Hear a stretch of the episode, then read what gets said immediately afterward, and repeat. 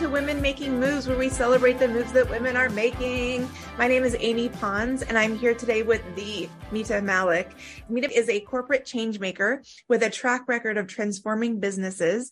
Her passion for inclusive storytelling led her to become a chief diversity officer to build end to end inclusion ecosystems across big and small organizations. In her very first book, Reimagine Inclusion, debunking 13 myths to transform your workplace. Mita is saying all the quiet parts out loud of what holds us back from making meaningful progress in this work. Yes.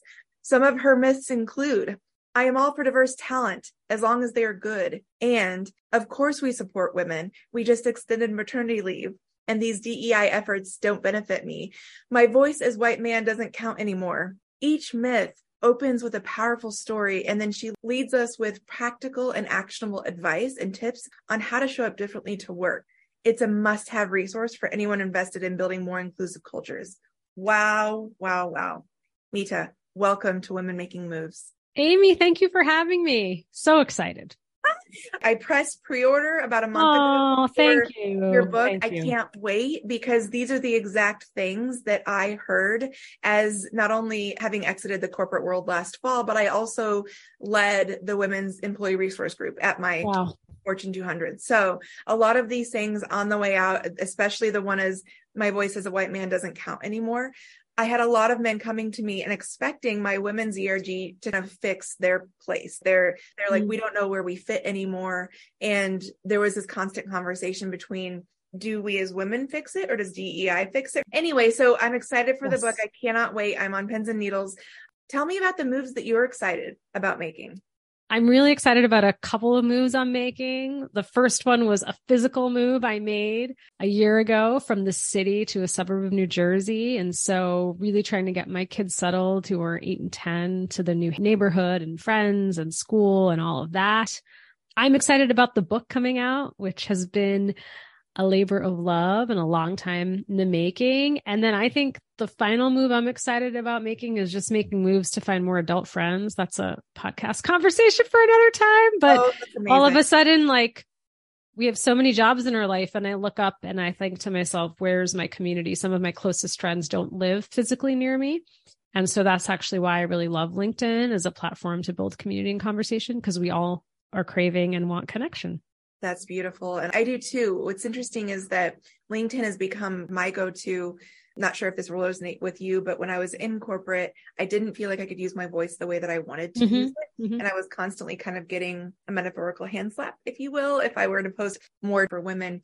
But I've Mhm. come to really love it because I say what, what I'm feeling now and I share things that I'm passionate about. And at the end of the day, ultimately, I want all women to take that step forward. And Yes. that's what we're all here for. So, and that's my personal mission. So, your book, there are so many things. I read your posts daily. I'm excited. Oh, I always, I. I've been wanting to meet you for so long. One of your recent posts was a reminder for hard days. And talk to me about what inspired that post. I love the visual. I'm a really, I'm a big fan of infographics. What are those reminders for hard days? And how does that correspond with the 13 myths and how you approach your thought process as having been a chief diversity officer and the work that you're moving into now?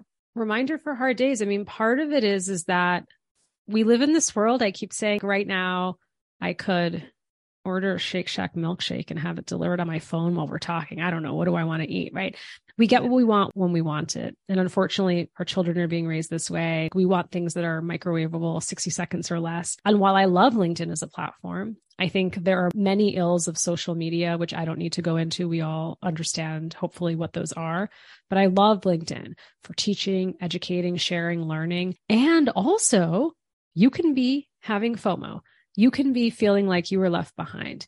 You can be feeling like you're not succeeding or achieving or accomplishing as much as the other person that you don't even know who's on your feed. And so the reminders on those hard days, one of the reminders is we are all at our own pace. We're not behind. We're right where we need to be. And one of the reasons I posted about that was because I wrote this book four years ago. It was such a journey to get it published. I am not an overnight success. Amy, I thought when I had an agent and I had this book, I'd get an auction. Do you know what an auction is for books? It's like everybody wants it. So all the publishers bid on it, right? And then you get the, the winner takes all and the winner gets your book. and you're bidding, like you're trying to bid up the price for the advance. And I had known a number of people who had gone through a bidding process. And I was like, oh, I'm going to have a bidding process. I had nobody, nobody wanted the book. I had rejection after rejection. And my friend, Lan Phan of Community of Seven, who I'd love for her to be on your podcast, she said to me, do what you're really good at doing. Continue to build community conversation, continue to story tell. The book deal will come. And it did come through my own podcast, Brown Table Talk, because my friend Dee C. Marshall had a deal with Wiley and made the strategic introduction. Wiley actually came to her, and the email she had, the subject said Mita Mallick. And the editor, Victoria, who's now my editor, said, Your co host seems amazing. Does she have a book deal? So rejection is redirection. And as I clapped and applauded and watched all of my friends and thought leaders in the marketplace getting books, I was like, my time will come. There's a reason why my book didn't come when it did. And you know what? If my book came out four years ago, Amy, well, you probably wouldn't have had this podcast yet, but you also likely wouldn't have invited me on it because I didn't have a community and people who were interested in what I had to say and knew that I was providing value. I mean, even you, first time we're meeting, you have bought the book on a promise. You believe in me and my writing and what I have to say. You haven't read a word of it, but you're saying, I'm going to pre order it. I want to talk about it on my show. And so that's what I'm actually rejection is redirection. And so that was the reminder for hard days that we're all on our own race. We're not competing with anyone. We're just on our own race. We really are. And that's a beautiful way of putting it. And to your point, I really love what you just said about if your book had come out four years ago, I was a completely different person, first of all. And to your point, yes, this podcast did not exist. So that's really gorgeous in and of itself. The 13 myths, I always reinforce that as we're navigating the hard days are the ones where I don't find myself really comparing myself against someone else's journey. But what I was reaching out to you, I'm like, Mita Mallick, Oh my gosh, this heavy hitter in the equity space. I can't imagine having a conversation with her and you're here and it's amazing. like, and we're on oh. these beautiful paths for a reason. The journey is different. Is there something there within the myths that you can expand upon? When someone is having a hard day, whether they're inside those walls or navigating something new like you and I are.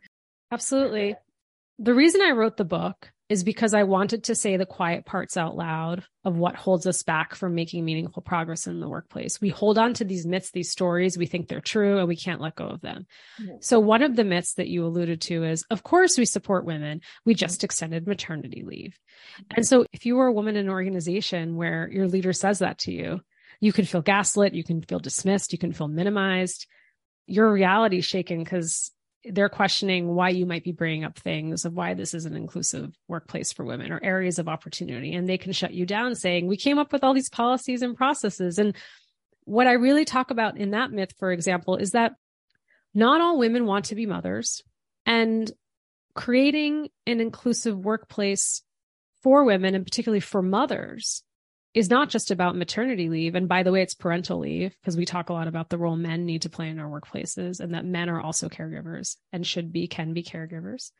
So there is this idea of you can have a leave and you can go on it and you can have all the great policies and processes, but how you might feel when you come back. Like when I came back from one of my leaves, I've had two children. How was your vacation? If you're here who's watching your kids, so you've decided to have a nanny raise your children? Are you sure you're not going to go part time? Why are you asking about the promotion? You have two young kids now. That'll come. Maybe you should be less ambitious. And those are the things, as you talk about imposter syndrome, those are the things that chip away at us, mm-hmm. right? Over and over and over again. Because then I start to doubt, can I be a good leader and a good mother? Because all these leaders at work are making comments about questioning my commitment to my job and my commitment to motherhood. And yet, those same questions would never be asked of my husband. In fact, we've had these conversations. No one's ever asked him any of those questions, right? Mm-hmm. And in fact, we talk about like the motherhood penalty and the fatherhood premium. Men are seen as more committed, more stable, more ambitious, more promotable when they become fathers. And I'm seen as a disheveled mess, right? And so that's how, when you talk about imposter syndrome and the myths, it's like when you keep being fed these stories that you know aren't true, you're just like, am I living in an alternate reality? This isn't true. This isn't what I experienced, but you're forcing me to believe that this is true. I love the example that you gave about maternity leave and being on vacation. So within my corporate organization in our women's employee resource group, what we did was we created a cohort for women that are returning to the workforce after a mm. pause. We say a pause because it wasn't a break. Mm-hmm. It wasn't a vacation. Exactly. And there were things that were happening for these women that they felt less than coming back in if they had a question about something in their mind was basic and they were embarrassed to ask or right. things like that. Right. And there were these assumptions and it's like, no, we need you back. Come back. Mm-hmm. And you, by the way, we're here. So we would pair them up with women that were happy to jump in without judgment. I have this question about Outlook or something yes. like innocuous, you know? And so it was like this really creating this safe space, especially for moms returning, especially after that leave. And there's been something, you know, how fast the workplace moves. How can we catch you up in a way that feels very safe and, and valid? Yes. I want to go through the actual 13 myths because I think they're exquisite. Ooh, okay. if that's okay. I love it. No, I'm excited. Let's okay. do it. So myth number one, of course I support Black Lives Matter. Why are you asking if I have any Black friends? Myth number two, I always allow everyone to speak in meetings. Of course, I am inclusive leader. Myth number three, it's time to have some courageous conversations on race. Let's ask our employees of color to lead them. Myth number four, I'm all for diverse talent as long as they are good. Oh gosh. I mean, we've all heard all of these. You like, take a breath and you need to pause.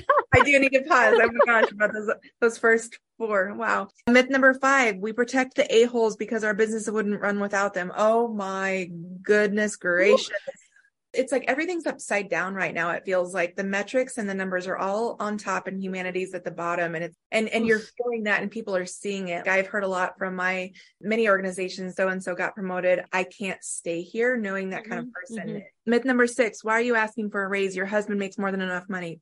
Myth number seven, we need more people of color in leadership. Let's launch a mentorship program. Myth number eight, of course, we support women. We just six in murder training league. We've we've touched on that yes. one, of course. Myth number nine, these DEI efforts don't benefit me. My voice as white man doesn't count anymore. I had a very specific encounter when I left the corporate world last fall. I was, of course, interviewing new gigs and things of that nature. And I interviewed with a white man and I said, Hey, as a leader, how do you support your diversity, equity, and inclusion? And he said, well, we have those, but I don't attend. I don't need to be part of those. I noticed that I was not going to be a good fit for that organization because the leader did not feel that those were important. Right. Myth number 10, no one can question our support of the LGBTQ plus community. Look at how much money we invest in Jude Pride Month. We aren't diversity washers. You're saying so many amazing things. Like only three more to go. Only three more to go. Here we go. I'm, just, I'm like, I just, wow, wow, wow, wow, wow. Myth number 11, our ad wasn't racist. It was simply a mistake. Myth number 12, we aren't apologizing. They need to stop being so sensitive. Myth number 13, we can work from home now. The future of work is inclusive. So what comes next? Mita. Woo!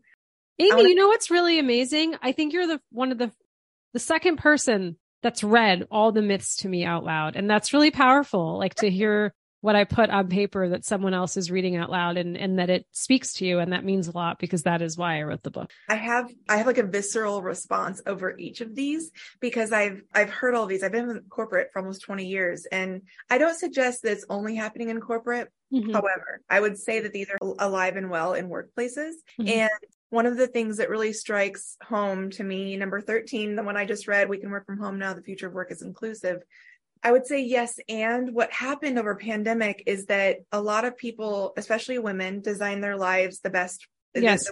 Fit best for them. That now in 23, okay, now come back and uh, pendulum un- swing back. You know, it's really interesting because I mentioned I wrote this book four years ago. And so when yeah. I added this myth in, in yes. the last year, I actually debated whether I kept it in the way I did. And I did because you know what? The world of work will never ever be the same again since the global pandemic. And depending on the pendulum swinging, whoever you perceive to have the power, the employer or the employee, this will forever be a conversation because the companies right now who are mandating employees to go back five days a week, mm-hmm. as soon as market dynamics shift, as soon as those employees who are not wanting that for their lives, it's not the way they want to design their lives, they will go find other options. And so that's really, this will be forever the conversation. And the one thing I want to say about this myth is that so many of us fell into how to work remotely. And by the way, I talk about in this myth the different definitions fully back in the office, fully remote, hybrid, flexibility. Those things are all different. I don't think we've defined them in large corporations. I don't think we have people really looking after this. We mm-hmm. talk about things like productivity. No one's really tracking it or thinking about it. And we're also really startling when I included the research. So many individuals from historically marginalized communities prefer to work remote for all the reasons we might believe, whether it's caregiving, whether you're an individual with a disability, whether you're a Black employee who says, Asian, Hispanic, I'm tired of the level of microaggressions in work, or as we call them, everyday aggressions. I want to have the flexibility to work from home, to be in a hybrid or remote environment. So, where does that leave us? That leaves us with the population who wants to spend less time in the office because of the office environment and what it might create. And then we have a group of individuals who always want to be in the office. And that's where I'm afraid we're going to end up with a two tier system in this country when we're looking at individuals, again, who have the privilege to have these conversations, right? Because they're working in offices. And we then have location bias, proximity bias, who's coming in more often. We're sliding back 30 years to FaceTime in the office. So, all of these things we have to be watching and accounting for. And they actually really impact all this work we're, we're chasing, trying to make to build inclusive cultures. And it feels like the senior leadership is listening and they don't, seemingly, they hear it, they don't care. Mid level folks from different organizations are coming to me and saying, here's what's happening. Like on the days I go into the office, it just takes a toll mental, mm-hmm. emotional, physical. And there's been spaces where all employees are able to give feedback, like in a blog type forum sure. to senior leaders but nothing's changing. Why is that? Hmm. I think part of it goes back to what do we as leaders fear? Where is this coming from? It's coming from a place of fear, lack of control, mm-hmm. lack of power, lack of oversight, all those things. Because if you actually took a step back and if you and I were working together, if I actually had concerns about your output, let's have that discussion versus everyone needs to be back in the office, right? And I'll never forget when I first started my career, Amy, in corporate America, the big thing was when you graduated, promoted, and you got an office, oh. right? You got the office. Mm-hmm. And of course, I was in that generation where they went into open space. So I never got the office. I was like, no, right? My own bias. I was trained. Mm-hmm. I was waiting for that office. That promotion was as much about the promotion and the money as about having my office where I could close my door and feel important. And those days are gone. And I think mm-hmm. people have to realize that. And I think sometimes there's such a sense of loss of control in the world right now. There's so much that we can't control. And so then we go and focus on sometimes finding ways to get more control. and so if I'm a leader, let me make sure everybody's in the office because I feel like I can have more control and feel like I'm, you know, surrounded by people. But I guess the real issue is, it's like, what's the problem you're trying to solve? Because if you feel that your team is less productive than facts, data and see how you can work through that. But I think creating this storyline that nobody who works remote is productive and nothing is getting done isn't helpful either. It's not helpful. It's not true. Also, it's, there's it's a know, myth.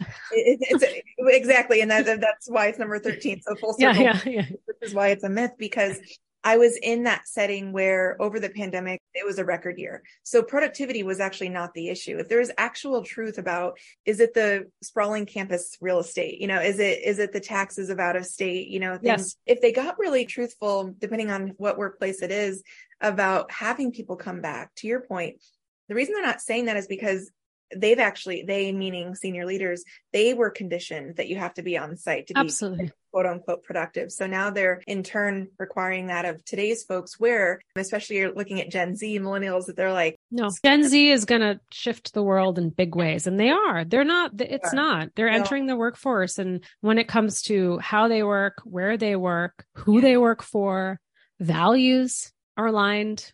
All those things are very very top of mind and leaders need to be really aware of that. Folks, you've heard Mita Mallick go through a little bit of a mini deep dive. Uh, we'll use a corporate term, a mini deep dive of mm. two myths uh, out of the amazing 13 that I read just a few minutes ago.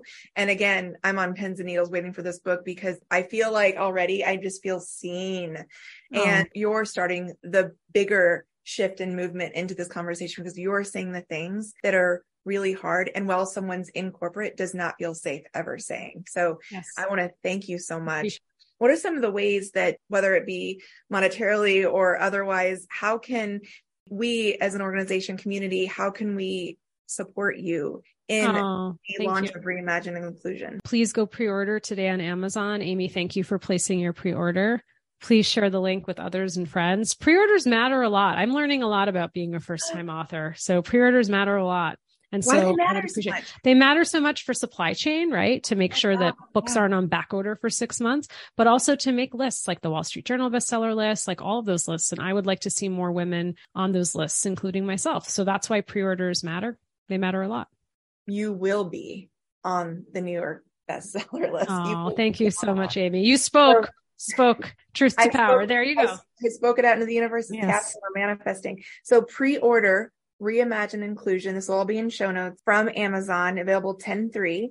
You can find Mita on LinkedIn, Instagram, and also quick shout out again about your podcast. I think it's exquisite. Thank you. Yes, my podcast with my co-host Dee C. Marshall is called Brown Table Talk, part of the LinkedIn Podcast Network. We're about to go into season 7. We talk about all of the hard truths women of color face in the workplace, how we can go from surviving to thriving, and how allies can show up, step up, and do better in our workplaces. I will again, I want to say it one more time pre order Reimagine Inclusion on Amazon today and follow Mita on LinkedIn and Instagram. Any last remarks you'd like to close out, whether with the 13 myths, any advice you have for those, some of those officers or senior leaders that feel the way you do, but don't have your confidence or courage or feel that they can say the thing the hard things that you're saying what would you tell well, them? well first thing is we all can make an impact. I don't care what part of the organization you sit in. If we each showed up to work tomorrow just doing one thing differently imagine the ripple effect. I'm not asking you to do 10 or 13 just yeah. asking you to one do do one thing in mm-hmm. terms of how you're showing up your behavior. And just remember what is inclusion? At the end of the day inclusion is about feeling valued seen and recognized. And we all want to feel included.